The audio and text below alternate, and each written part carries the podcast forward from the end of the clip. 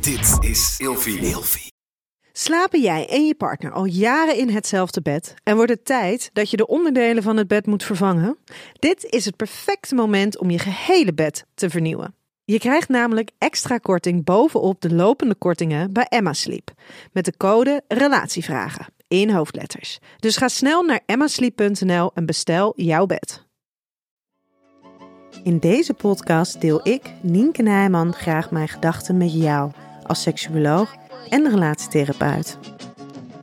Het was tijdens een congres in het buitenland dat hij met een andere vrouw zoende. Iets wat aangeslagen belde hij zijn vriendin op, diezelfde avond nog.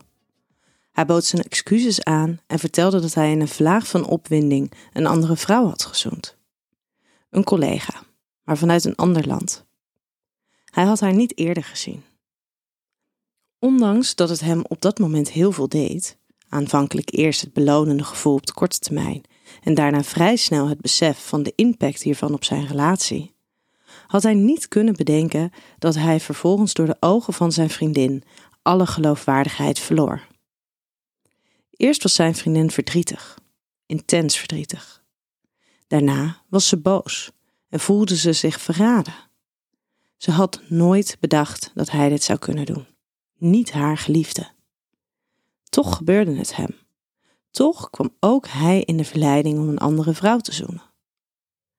En doordat hij dit deed, verloor hij in één keer alle eigenschappen die hij in de tien jaar ervoor had laten zien. Alle redenen waarom zij samen oud zouden worden, waren in het niets verdwenen. Het was bijna alsof al die tien jaar ervoor er niet meer toe deden. Voor haar was dat tenminste zo. Voor hem voelde het heel anders. Hij had zich laten meeslepen in een omgeving van nieuwe prikkels, sociale contacten en een goed glas wijn. In zijn beleving zei hij het helemaal niks over zijn relatie, maar alles over dat ene moment en de vrijheid die hij daarin ervoer. Hij heeft nooit de intentie gehad om zijn vriendin te kwetsen of om te liegen. Sterker nog, daarom belde hij direct daarna, omdat hij eerlijk wilde zijn. Maar hij was niet langer de eerlijke man, hij was de leugenaar. Hij was de man die niet te vertrouwen was. Hij was de man die hun relatie had verlogend. Terwijl hij tot die avond nog de man was geweest waar ze zo op had kunnen steunen toen ze ziek was. De man die eigenhandig hun klushuis tot een paradijs had omgetoverd. De man die haar ouders altijd had ondersteund als dat nodig was. De man die hard werkte zodat ze een vakantiehuisje konden aanschaffen.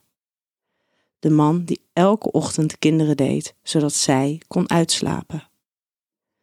De man die haar aan het lachen maakte. En de man die zij blind vertrouwde. Hoe kan het toch dat die ene zoen als het ultieme verraad wordt gezien, waarbij alles wat hij was als man lijkt te zijn vergeten? En vindt zij dat echt zelf zo? Dat die zoen het ultieme verraad is? Of is ze vooral bang voor de reacties van anderen als die horen dat ze ervoor heeft gekozen bij een man te blijven die met een ander heeft gezoend?